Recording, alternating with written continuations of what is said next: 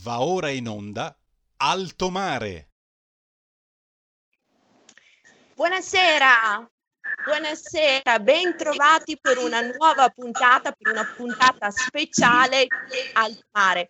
Subito ringrazio al solito tutti voi che ci seguite, due timonieri alla regia, questa sera abbiamo Federico e Roberto come di consueto velocemente le informazioni tecniche potete seguirci sulla web TV caricando la apposita per cellulare oppure sul canale 740 del digitale senza necessità di abbonamenti cose particolari molti di voi me lo chiedono è sufficiente che componiate 740 sul vostro telecomando. Poi naturalmente potete iscrivervi sulle pagine social RPL non decurtiamo ulteriori segreti abbiamo detto una puntata speciale intitolata Il lavoro punto di svolta, dati scenari prospettive del post-Covid.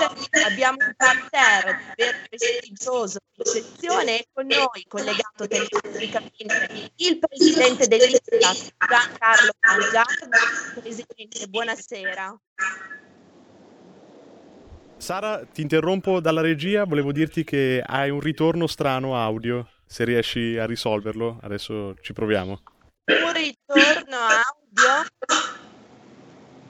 Si sente male. No, non so se aspettate, proviamo a ottimizzare.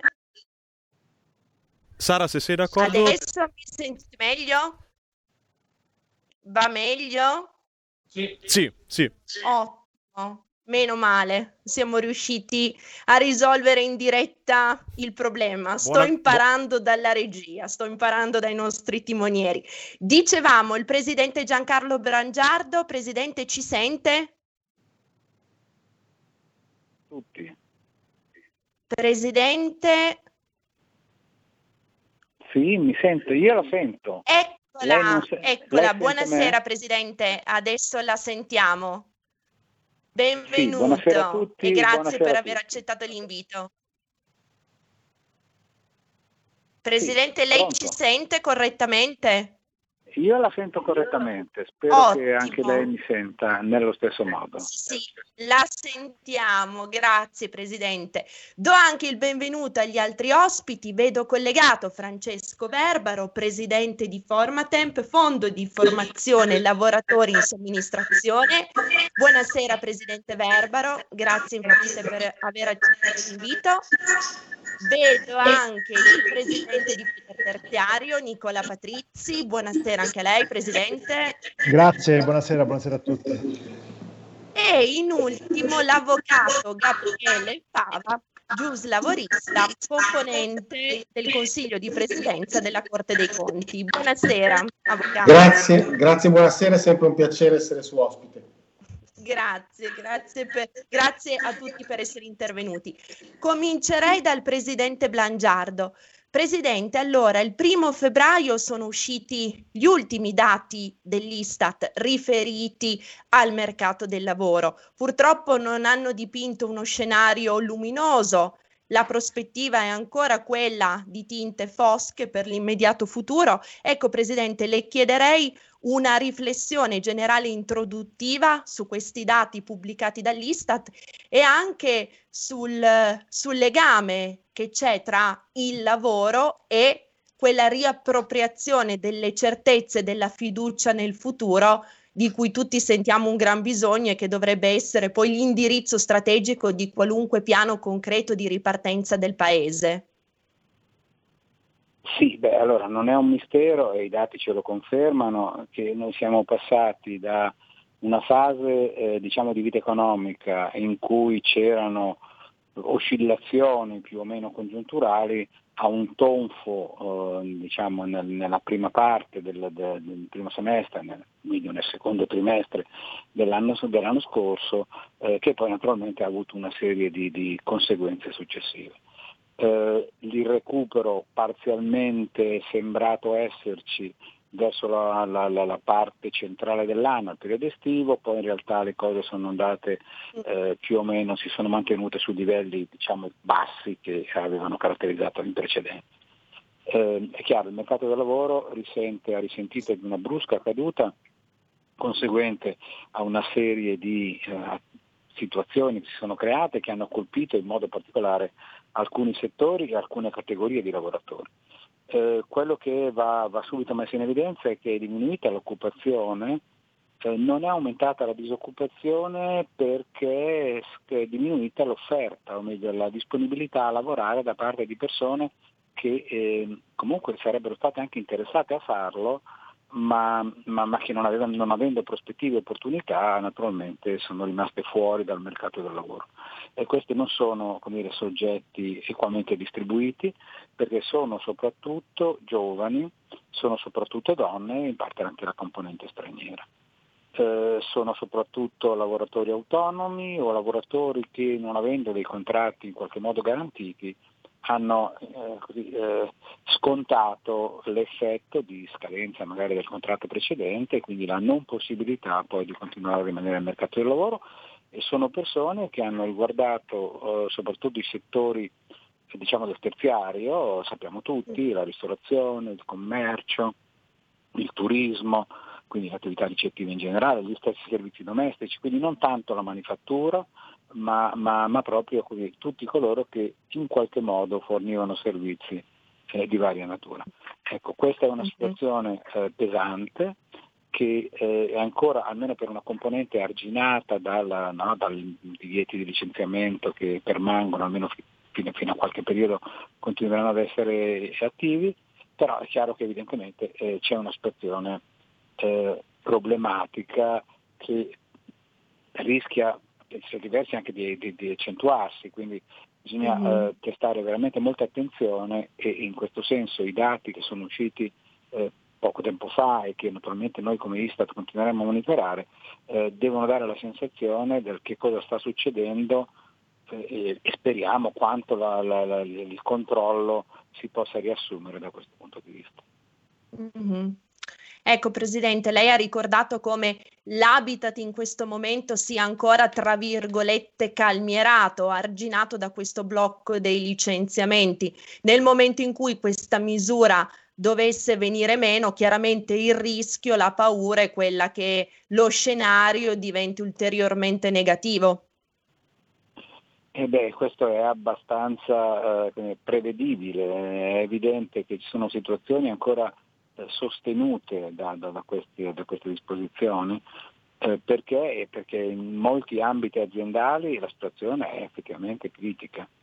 Eh, lo vediamo dagli indicatori, cioè, ehm, quando io parlavo prima della, della, della, caduta, beh, è una caduta che non è solo nell'occupazione, ma l'abbiamo visto nel fatturato, nelle vendite al dettaglio, nella mm. produzione industriale, nei consumi, cioè, proprio, ci sono proprio una serie di segnali molto coerenti che hanno denotato eh, un, un, l'esistenza ovviamente di un grosso problema e anche laddove si immaginava, si sperava dell'azione di recupero, beh, il recupero non è stato ovviamente sufficiente a, a, a tornare ai livelli precedenti. Quindi siamo qui in attesa mm. di riuscire a tirare avanti nel miglior modo possibile cercando di parare quelle che possono essere le conseguenze e magari di, di rialzare, seppur lentamente, la testa.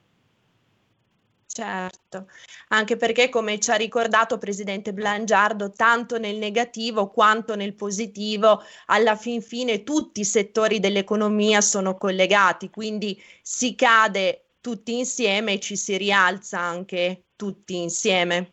Eh, assolutamente, perché poi evidentemente ci sono le interazioni, gli indotti, c'è cioè mm. tutte quelle situazioni nelle quali eh, la crisi di un settore poi si ripercuote eh, sugli altri, ma anche i cambiamenti che ci possono essere in atto. Eh, probabilmente cioè, il telelavoro, per prenderne uno, il telelavoro è sicuramente una, una, una novità, diciamo, si può anche valorizzare, però è evidente che questo ha eh, delle conseguenze in termini di eh, cambiamento di alcuni equilibri, cioè se la gente lavora da casa, certo. dico brutalmente, non consuma il panino a mezzogiorno certo. al bar del centro. E quindi mm. è evidente che bisognerà eh, cercare di provvedere anche da questo punto di vista. Eh, poi ci sono il rischio dei fallimenti, cioè effettivamente se le aziende sono in difficoltà e quindi chiudono, e ciascuno di noi lo ha visto guardandosi in giro, soprattutto nel settore commerciale, eh, beh, è evidente che questo vuol dire tutta occupazione in meno e naturalmente poi i redditi e quindi i consumi in qualche modo che si ridimensionano, aumentano i risparmi perché la gente ha più mm. paura in un certo senso, quindi tende a, a risparmiare di più, ma naturalmente questo poi si ripercuote sugli investimenti, quindi c'è tutta una serie di, eh, e quindi poi sull'occupazione, cioè eh, il rischio certo. è proprio certo. quello che ci si morda la coda, come si dice, mm-hmm. e che quindi ci, ci, si avvolge su noi stessi eh, senza riuscire a ripartire. Speriamo che adesso con, con i, denari che arrivano dall'Europa o eh, in qualche modo con aiuti di vario genere, se impegnati in maniera proficua e intelligente, si possa così parare il colpo e ripartire. Certo, ci torneremo su questo aspetto, Presidente Blangiardo. Vorrei ora dare la parola al Presidente Francesco Verbaro. Ecco, lei è Presidente di Formatemp. Innanzitutto, Presidente, eh, vuole spiegare al pubblico di che cosa esa- esattamente si occupa Formatemp, Fondo di Formazione Lavoratori in Somministrazione e quale diagnosi, mi lasci dire, quale lettura dà della, della situazione che ci è stata prospettata dal presidente Blangiardo dal suo osservatorio.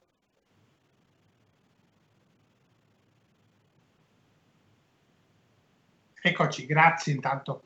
Ehm, Formatemp è un ente bilaterale eh, costituito dalle parti sociali, cioè dai datori di lavoro e dai sindacati, previsto tra l'altro anche dalla normativa, per eh, sostenere la formazione dei lavoratori in somministrazione, per accompagnare i lavoratori somministrati con misure di formazione e di welfare, anche che si sono ampliate nel tempo e adesso col Fondo di solidarietà si prevedono anche misure di politica passiva che sono appunto molto importanti in contesti come l'attuale. Quindi eh, è un fondo che, che, prova a proteggere maggiormente, e questo era lo spirito con cui nacque eh, con, già con la legge, con la legge Treu, nel 97, eh, proteggere meglio di più i lavoratori somministrati, eh, quindi con una misura di eh, welfare e di formazione, soprattutto di attività di formazione, sia all'ingresso che in costanza di lavoro che anche nei processi di ricollocazione.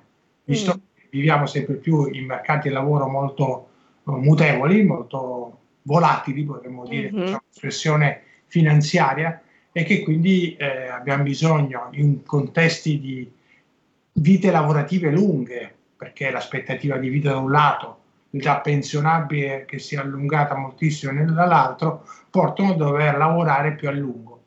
Eh, e in ar- un arco temporale di 50 anni di attività lavorative ne dovremo fare tante e quindi eh, dovremmo accompagnare tante transizioni, oggi è un verbo in questi giorni molto utilizzato perché c'è qualcuno che ha posto un ministero, però sulla transizione ecologica, non su quella lavorativa, ma comunque dovremmo accompagnare tanti cambiamenti lavorativi, anche perché appunto eh, il mercato del lavoro, i mercati del lavoro cambiano eh, e non sono facilmente prevedibili e a volte i cambiamenti. E poi comunque bisogna eh, creare un equipaggiamento tale da uh, poter aumentare l'occupabilità delle persone, quindi anche con un mm. approccio predittivo, cioè volto a prevedere i cambiamenti che a volte già si mm. capiscono, mm. e non con un approccio, diciamo così, da follower che insegue ciò che è già accaduto. Mm-hmm. Eh, sappiamo già che appunto verranno richieste sempre più competenze tecniche, lo diciamo ormai da anni veramente, ehm, non possiamo non concentrare la formazione l'attività formativa su questo. Ecco, in questo senso Formatemp come ente bilaterale delle agenzie per il lavoro che ovviamente inseguono la domanda e sono uh, come dire, contattate dalla domanda perché poi il contratto di somministrazione è il primo che viene subito sollecitato, utilizzato quando c'è una ripresa ed è anche il primo che quando, chiaramente quando c'è una crisi viene subito disattivato.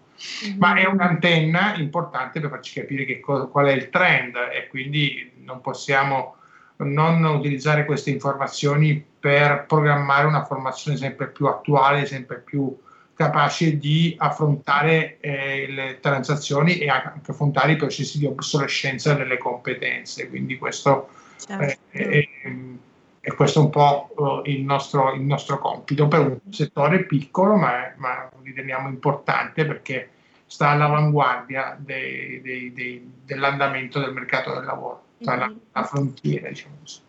Ecco, Presidente Verbaro, lei ha parlato di un approccio analitico, scientifico, mi lasci dire, di una vision, quindi di una strategia per, la cito, accompagnare il cambiamento, un'espressione che trovo assolutamente plastica ed evocativa di quella che sia la necessità. Ecco, per accompagnare il cambiamento, lei eh, l'ha già anticipato, serve formazione, serve consapevolezza serve quella famosa patente delle competenze credo che questa espressione sortirà un'approvazione anche all'avvocato Fava di cui tanto si parla ma che nel concreto non ha avuto fino a questo momento dei sostegni e dei provvedimenti tali da eh, consentire la sua implementazione poi nel tessuto socio-produttivo di questo paese.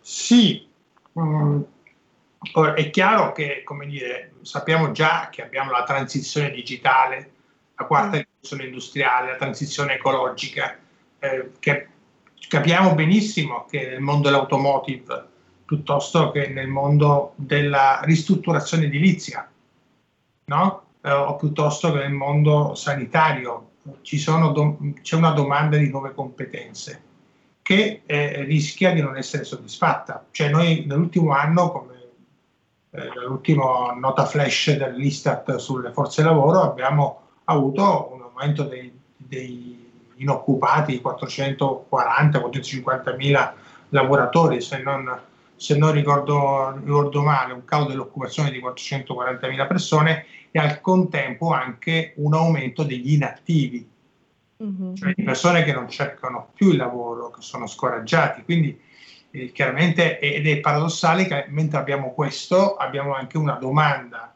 da parte delle imprese che non viene soddisfatta.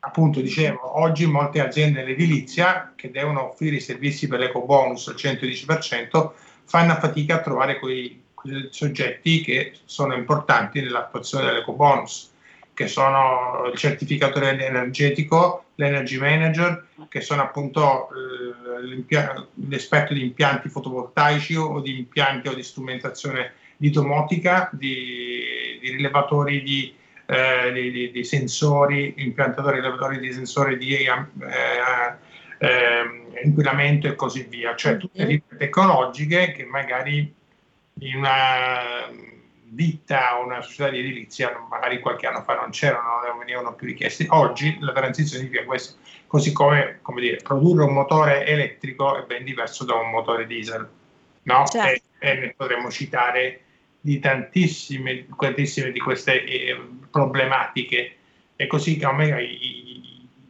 i devices elettronici del settore salute richiedono un personale infermieristico anche con un po' di digital skills che mancano in maniera diffusa e soprattutto paradossalmente tra i giovani che sono quelli che utilizzano di più magari i, i smartphone o l'iPad ma che sono quelli che stanno, hanno meno competenze digitali. Anche questo è un aspetto molto interessante, Presidente, ci torneremo. Vengo adesso al Presidente di Federterziario, Nicola Patrizzi. Presidente, in questi giorni, anche a seguito delle consultazioni del Presidente incaricato Mario Draghi con le parti politiche e con le parti sociali, si è molto parlato della necessità di una riforma fiscale.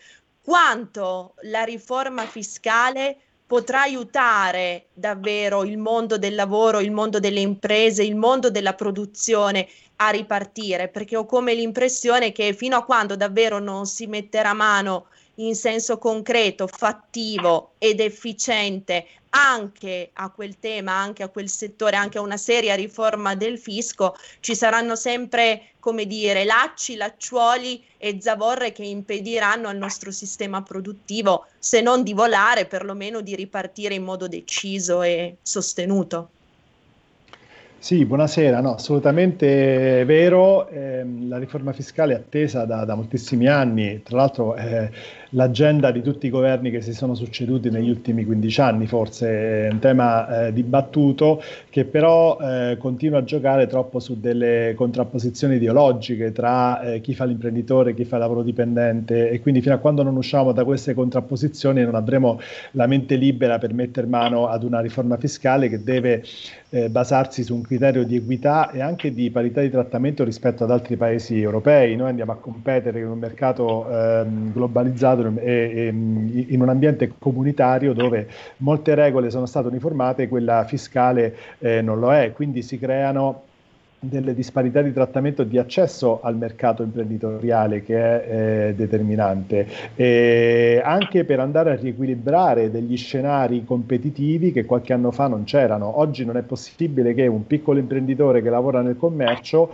eh, concorre con un colosso come Amazon dove il trattamento fiscale è talmente eh, diverso che eh, praticamente lo pone ad, ab origine fuori, fuori mercato. Quindi mm-hmm. il tema della riforma fiscale è un tema non solo fiscale, fiscale in senso lato, ma proprio di una revisione del, del, del concetto di Stato che dovrebbe essere accompagnato parallelamente anche ad una riforma, ad un processo di semplificazione normativo, perché riforma fiscale e semplificazione devono andare a braccetto. Tra l'altro anche il eh, presidente incaricato Draghi, nel, nel, diciamo, nelle sue prime esternazioni, ha posto eh, sostanzialmente come prioritarie la, la, la, il processo di riforma della pubblica amministrazione e semplificazione, eh, la riforma fiscale quello della giustizia civile. Sono tre elementi che mh, a nostro avviso sono delle precondizioni per poi poter parlare delle riforme vere e proprie e degli impatti di quelli che dovranno essere eh, garantiti dal recovery plan eh, e dai fondi che devono messe, essere messi sul mercato.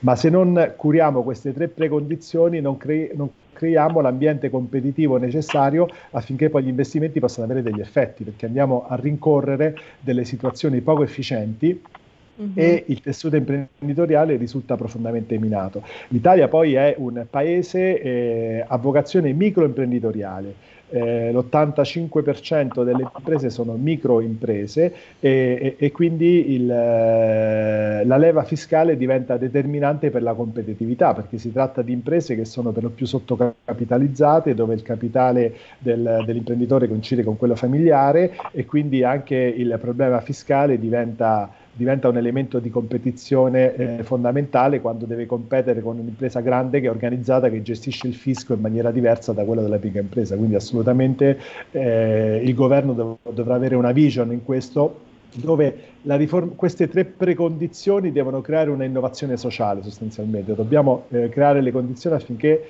ci sia una nuova società che possa competere in maniera chiara ma senza preconcetti, perché finché il dibattito è eh, su tassare capitale o lavoro o eh, chi evade le tasse o chi non le evade non, non ne usciamo.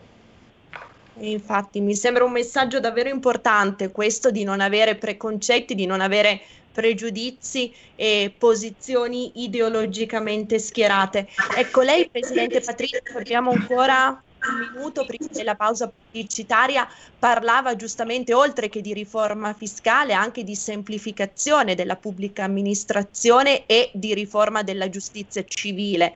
Queste tre cose insieme abbiamo già affrontato eh, il tema nell'incipit del presidente Blangiardo, alla fin fine sono, come diceva lei, quelle precondizioni per far ripartire il sistema, per attrarre anche investitori stranieri e quindi per restituire un concetto chiave che purtroppo in questo frangente storico manca, manca tragicamente da noi, cioè la fiducia sì, ma la fiducia è determinante. Eh, a fianco al dato che viene fotografato dall'Istat che va a fotografare la perdita di posti di lavoro, facciamo molta attenzione perché noi in questo momento stiamo perdendo imprese e quindi se mm. perdiamo gli imprenditori stiamo minando il tessuto produttivo che è anche eh, ispiratore di quella fiducia che è necessaria per poter, per poter, ripartire. Oggi non viene fotografata la perdita del numero di, delle piccole e medie imprese che sono quelle che sono in difficoltà così come avviene soprattutto nel settore del turismo, dove molti imprenditori stanno vendendo le proprie attività, molto spesso le stanno vendendo a degli investitori stranieri che non hanno la nostra stessa logica imprenditoriale, quindi diventa un morti e fuggi per fare profitto, per fare reddito, ci sono delle in dinamiche. In casi anche svendendo Ah, purtroppo, svendendo, per non dire regalando. Sì, sì, quindi è Presidente allo- Patrizzi, la interrompo solo per una breve pausa pubblicitaria. Rientriamo fra un minuto. Hai sentito? Le radio italiane si mettono insieme per amore. Per amore della radio. Una grande storia meritava uno straordinario futuro. Nasce l'app Radio Player Italia. 140 stazioni in una sola rete. Scegli la tua preferita e ascolta il suono perfetto del digitale. Gratis, senza registrazione, senza interruzioni. Compatibile con tutti i device. Naviga, esplora e scopri l'universo dell'audio. Ti sorprenderà. Scarica Radio Player Italia. Il futuro batte con la radio nel cuore. Anche RPL è disponibile su Radio Player Italia. Porta con te ovunque RPL la tua radio. Scarica l'applicazione per smartphone o tablet dal tuo store o dal sito radiorpl.it. Cosa aspetti?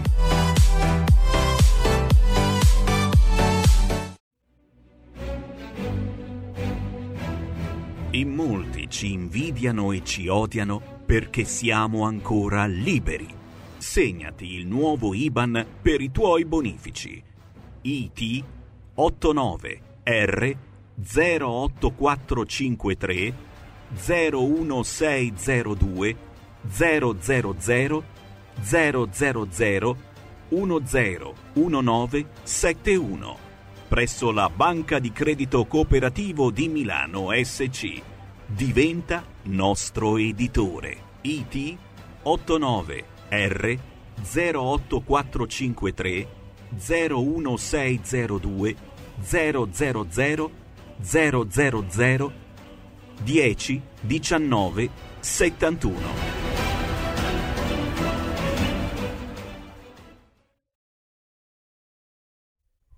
Ridiamo la linea a Sara Garino.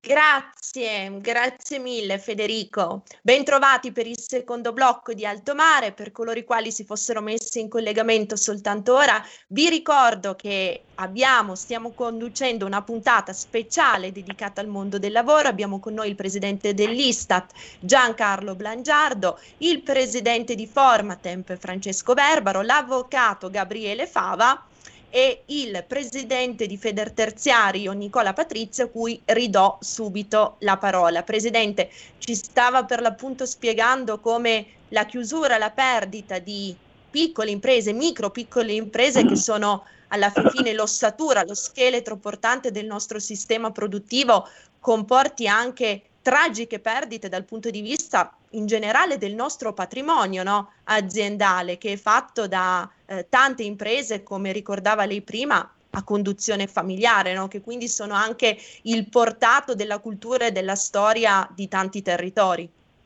Sì, mh, c'è anche un altro dato da considerare che è statistico e sociologico. La caratteristica delle nostre piccole imprese, microimprese, è anche quella di avere un percorso di vita molto lungo rispetto a quelle dei paesi ehm, esteri, europei o extraeuropei. Eh, quindi sono imprese che sono abituate ad essere tramandate di generazione in generazione con un trapasso generazionale molto importante.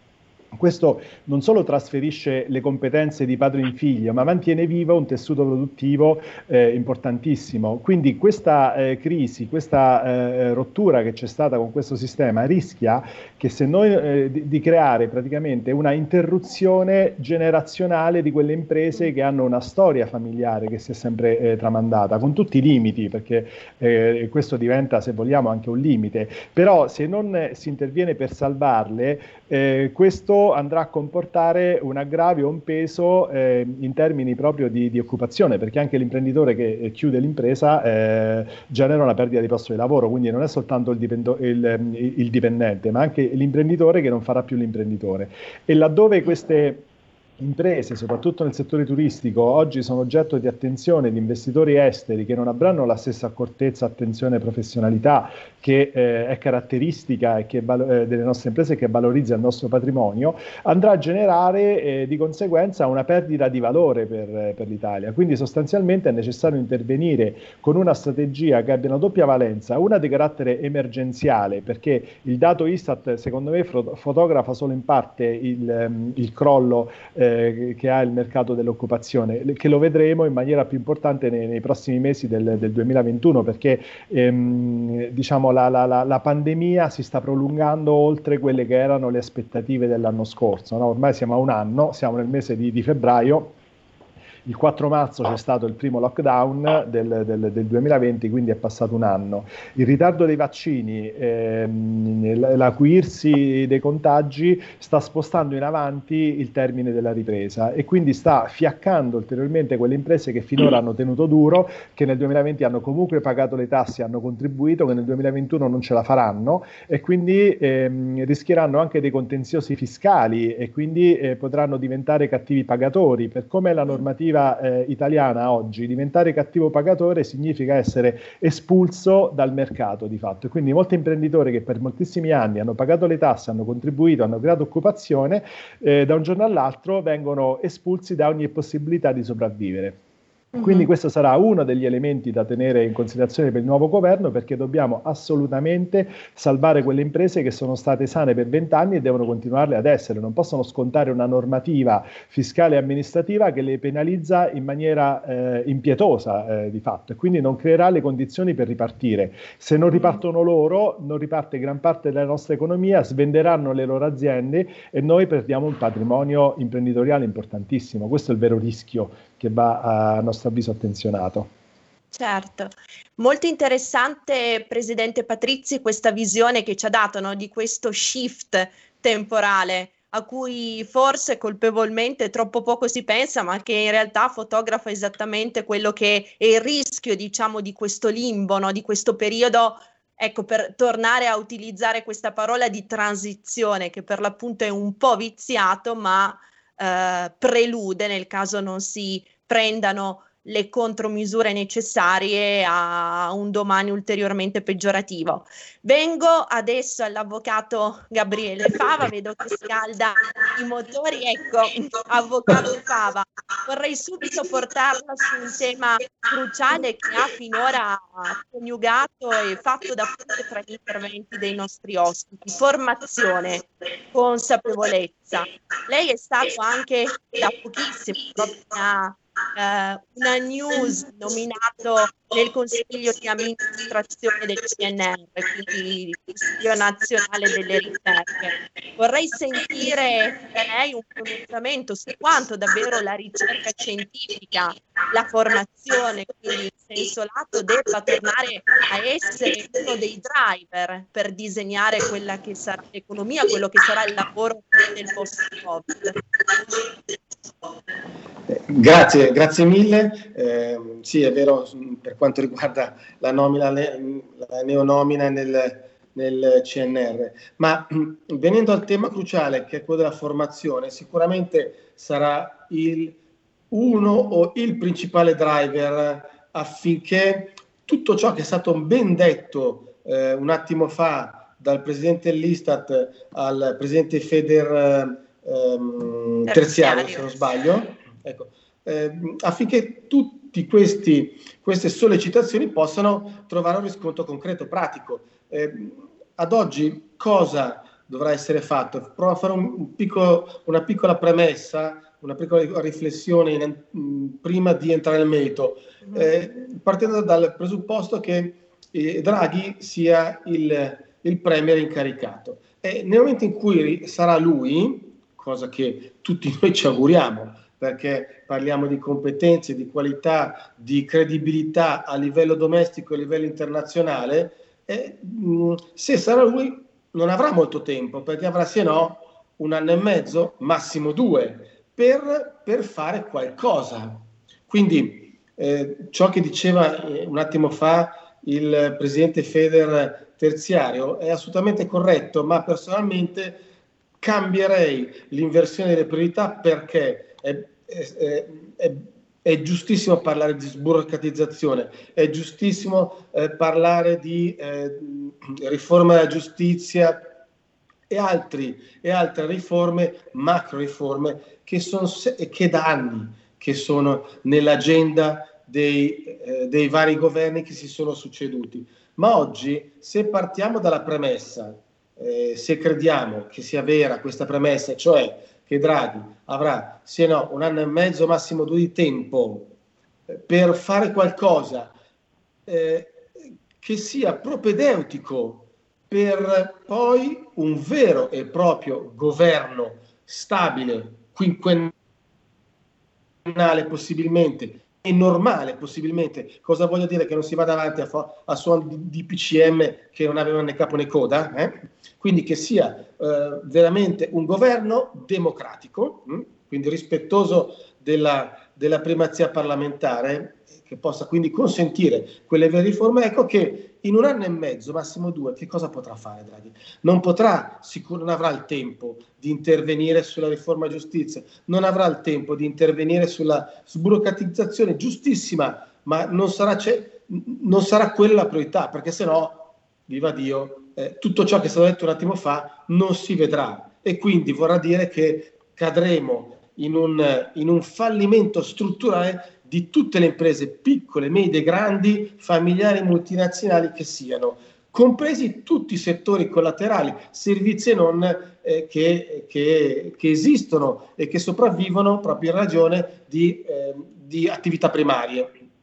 E quindi vuol dire il fallimento sostanzialmente di tutto il tessuto produttivo e quindi automaticamente dello Stato. Quindi, quindi con questo non è certamente uno scenario prospettabile né pensabile.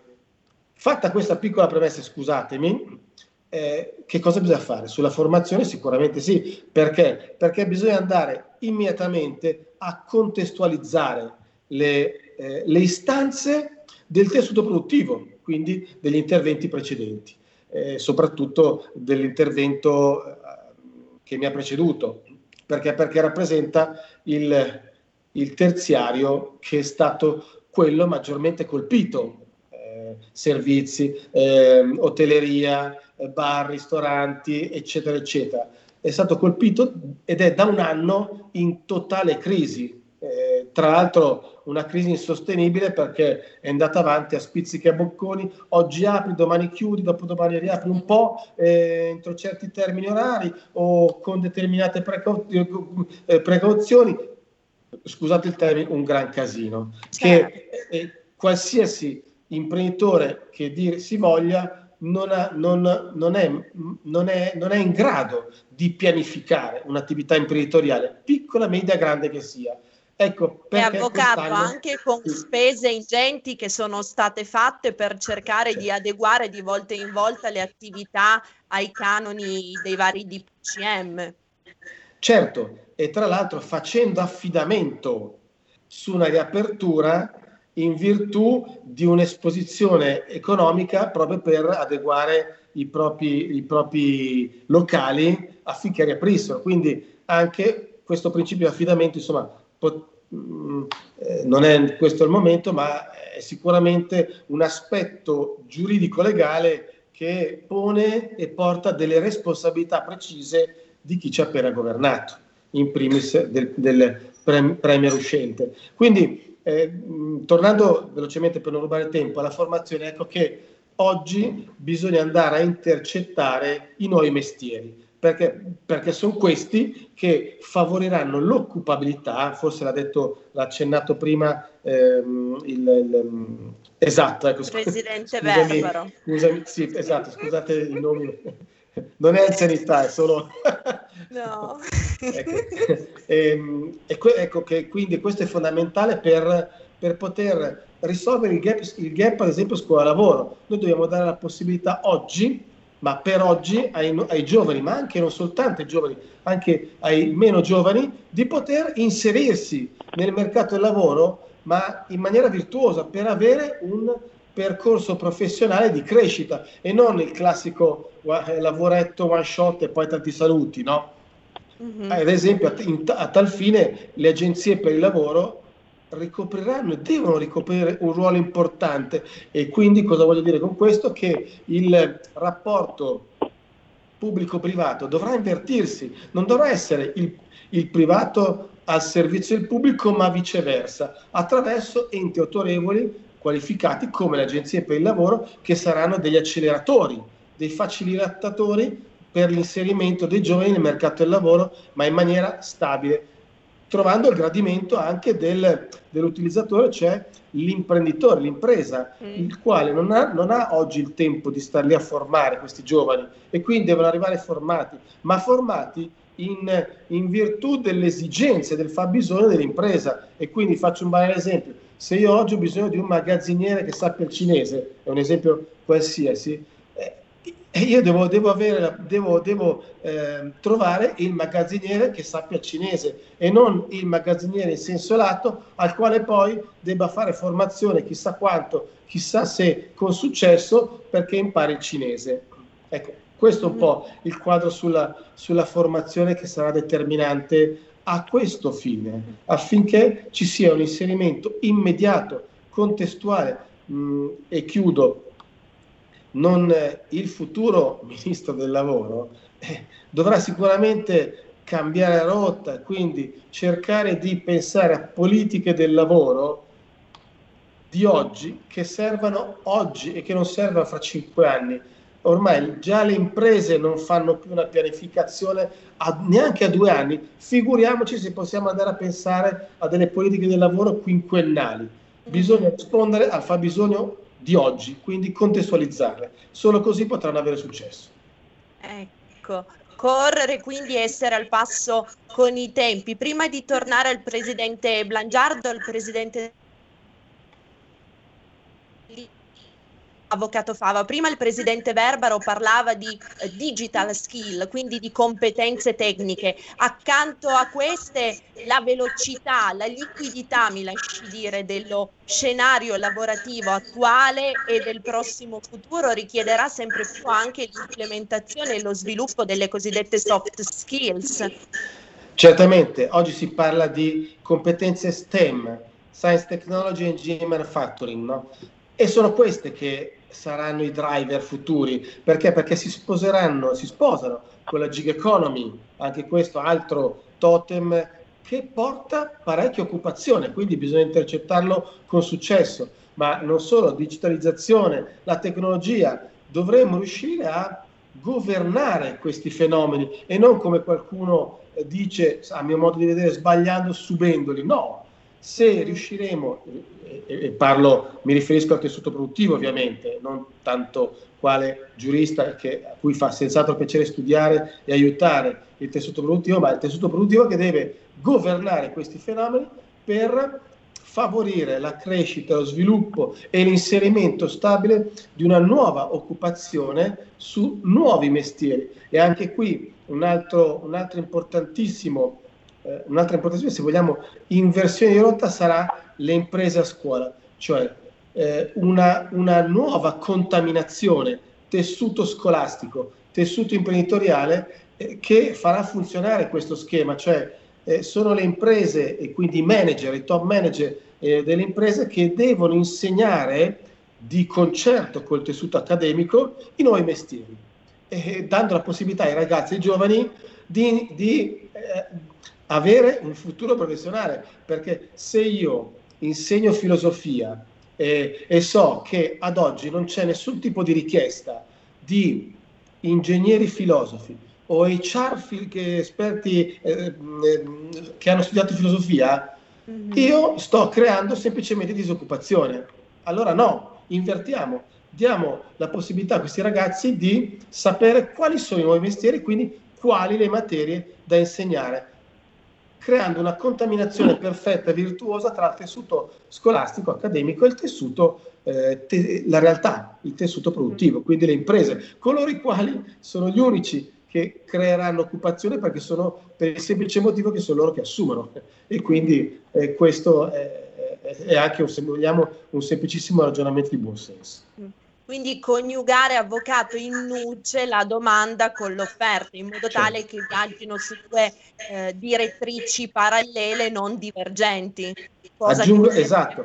Aggiungo e chiudo solo una cosa. Prima si è parlato della certificazione competenze che ehm, lei sa cosa che sto portando avanti, ad esempio, proprio come, come consigliere giuridico del ministro Manfredi. Speriamo rimanga, ma vedremo, vedrà, deciderà Draghi. Beh, e con lui abbiamo proprio studiato una, una nuova impostazione che, ehm, che va verso il passaporto delle competenze. Oggi più che mai c'è bisogno, proprio perché stiamo parlando di competenze medio-alte. Mm-hmm. Dirò una, una cosa che può essere brutale, ma ormai il modello fordista sta per essere abbandonato. Ma perché? E faccio un, un ultimo esempio. Tornando al magazziniere, il magazziniere con due bicipiti così non esiste più. Qualsiasi magazzino oggi è un magazzino altamente informatizzato, quindi ci vuole formazione, ci vogliono competenze. Ecco che automaticamente questo fa abbandonare il modello fordista e fa ormai entrare a pieno titolo un nuovo modello tecnologico. Ecco perché dobbiamo andare su queste nuove competenze altamente tecnologiche e anche altamente tecnologiche e quindi unica parola le competenze STEM. Mm-hmm. Ecco, rispetto a questo fatto, avvocato, credo che tra le priorità improcrastinabili del nuovo governo, in generale di qualunque governo, ci sia anche quello di presidiare il campo, di presidiare queste competenze senza farcelo fagocitare, depredare magari da eh, stati stranieri, in primis chiaramente la Cina, che insomma del fagocitare il know-how altrui ha fatto poi una delle chiavi di lettura di quella che è stata, che è ancora la sua crescita ai danni di noi tutti, ai danni dell'Occidente. Ha il microfono spento, avvocato. Ecco, scusi, ha perfettamente ragione, infatti accanto al passaporto delle competenze, che sarà il vero e proprio, la vera e propria eh, ehm, biglietto di presentazione, eh, ci sarà senz'altro l'incentivazione e l'incremento degli ITS, che, sono, che hanno funzionato tantissimo, ma a questo io potrei aggiungere anche il sistema duale che ha sicuramente funzionato. Sono tutti istituti che favoriranno sempre di più, contestualizzando l'occupazione, naturalmente aggiornandoli, quindi rendendoli molto più efficaci in ragione del fabbisogno del tessuto produttivo. Così facendo riusciremo veramente a rispondere positivamente alla domanda occupazionale in generale e quindi alla, a dare la possibilità alle, alle, imprese di essere maggiormente competitive, cosa che, di cui hanno bisogno come, come l'ossigeno per l'essere umano, per poter competere sia a livello domestico che naturalmente globale. Certo, grazie Avvocato Fava. Per le conclusioni tornerei al Presidente dell'Istat, Giancarlo Blangiardo. Presidente, dal suo osservatorio chiaramente privilegiato, come vede, come sente il sentiment, scusi il gioco di parole, degli italiani per l'immediato futuro?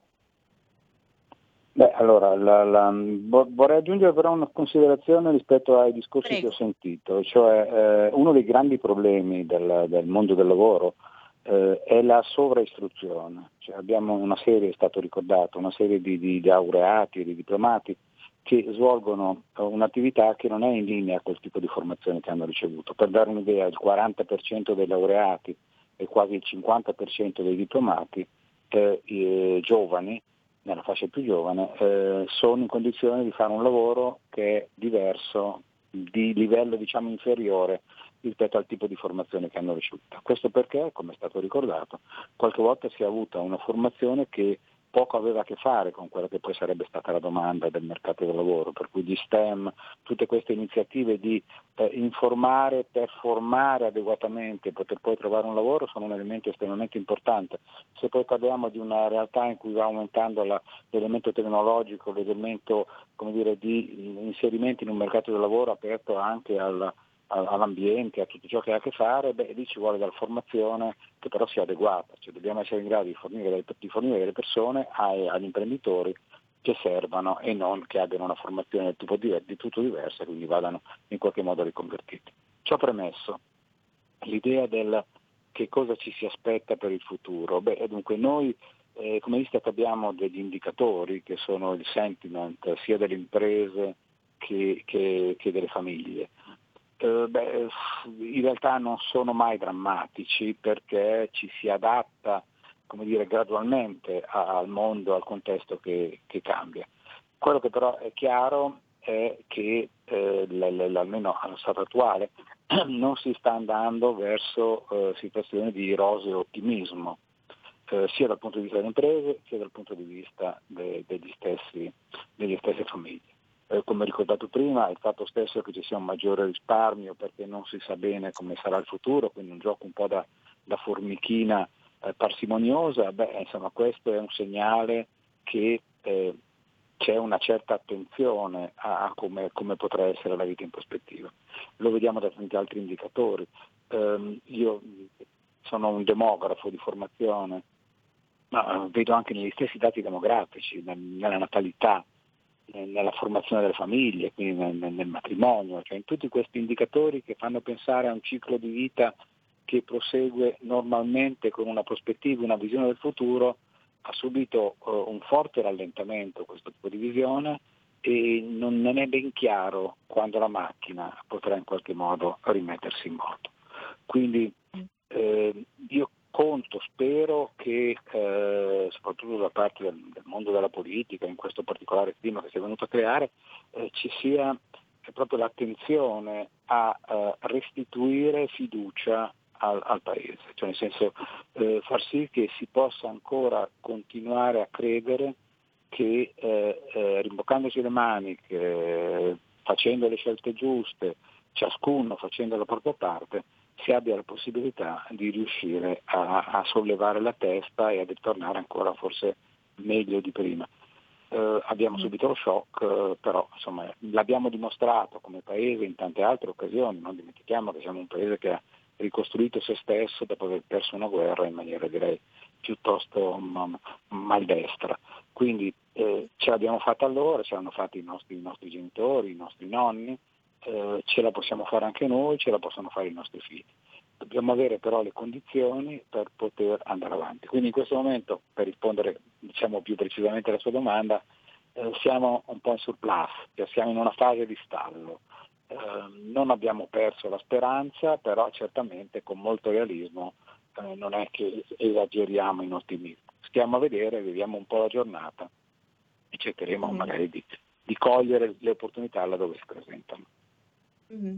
È un messaggio importante, Presidente Blangiardo, questo significativo, questo ottimismo della volontà che però deve essere conscio di come per far finalmente ripartire la macchina sia necessario andare a a curare quei fondamentali, nella fattispecie il lavoro, che poi hanno ricadute positive o negative su tutti quei dati, diciamo, proxies che lei citava prima, quindi eh, il fatto che ci si sposi, il desiderio di genitorialità e quindi di conseguenza la natalità, tutti aspetti che sono vincolati a una certezza, a una base di partenza che è ravvisabile proprio nel lavoro. Certo su questo... diventa, la, ehm, dicevo, diventa un po' la, la, avere un lavoro, avere delle garanzie, avere delle sicurezze è, è evidentemente la premessa indispensabile per compiere il proprio percorso di vita. Eh. Mm. Quindi i giovani che si mettono insieme, che fanno i figli, che, che li crescono, che li formano, cioè tutti questi passaggi eh, hanno evidentemente un contorno eh, che è quella di avere una, eh, le risorse per poter fare una serie di scelte e il lavoro è il mezzo naturale con il quale ci si procura le risorse, quindi è, ovviamente un elemento centrale. Certo, quindi la condizione sine qua non potremmo dire per non dover rinunciare al futuro, come diceva lei prima. Ecco, mi dicono dalla regia che siamo in chiusura, anche in questa occasione il tempo è volato, però se gli ospiti sono d'accordo eh, vorrei tornare prossimamente su questi aspetti perché ritengo che siano venuti fuori eh, tantissimi approfondimenti meritori di essere sviluppati. Quindi ringrazio tantissimo il presidente dell'Istat, Giancarlo Blangiardo. Grazie Presidente. Grazie a voi e buona continuazione. Grazie, ringrazio il presidente di Formatemp Francesco Verbaro. Grazie. Grazie Alla prossima. Ringrazio Nicola Patrizio, presidente di Federazione Terziario. Grazie a voi e a tutti gli ospiti. Alla prossima. Grazie e infine ringrazio l'avvocato Gabriele Papa. Grazie, grazie a lei, grazie a tutti e senz'altro alla prossima a questo punto. Assolutamente sì, alla prossima. Ringraziamo naturalmente insieme il nostro pubblico e mh, Roberto e Federico in regia. Grazie, come dico sempre in chiusura, siate i vostri sogni, come dire, aforisma che si lega anche bene alla, all'auspicio, al cauto ottimismo della volontà che ci ha regalato il presidente Blangiardo in chiusura e buon proseguimento con i programmi di RPL. Grazie. Avete ascoltato Alto Mare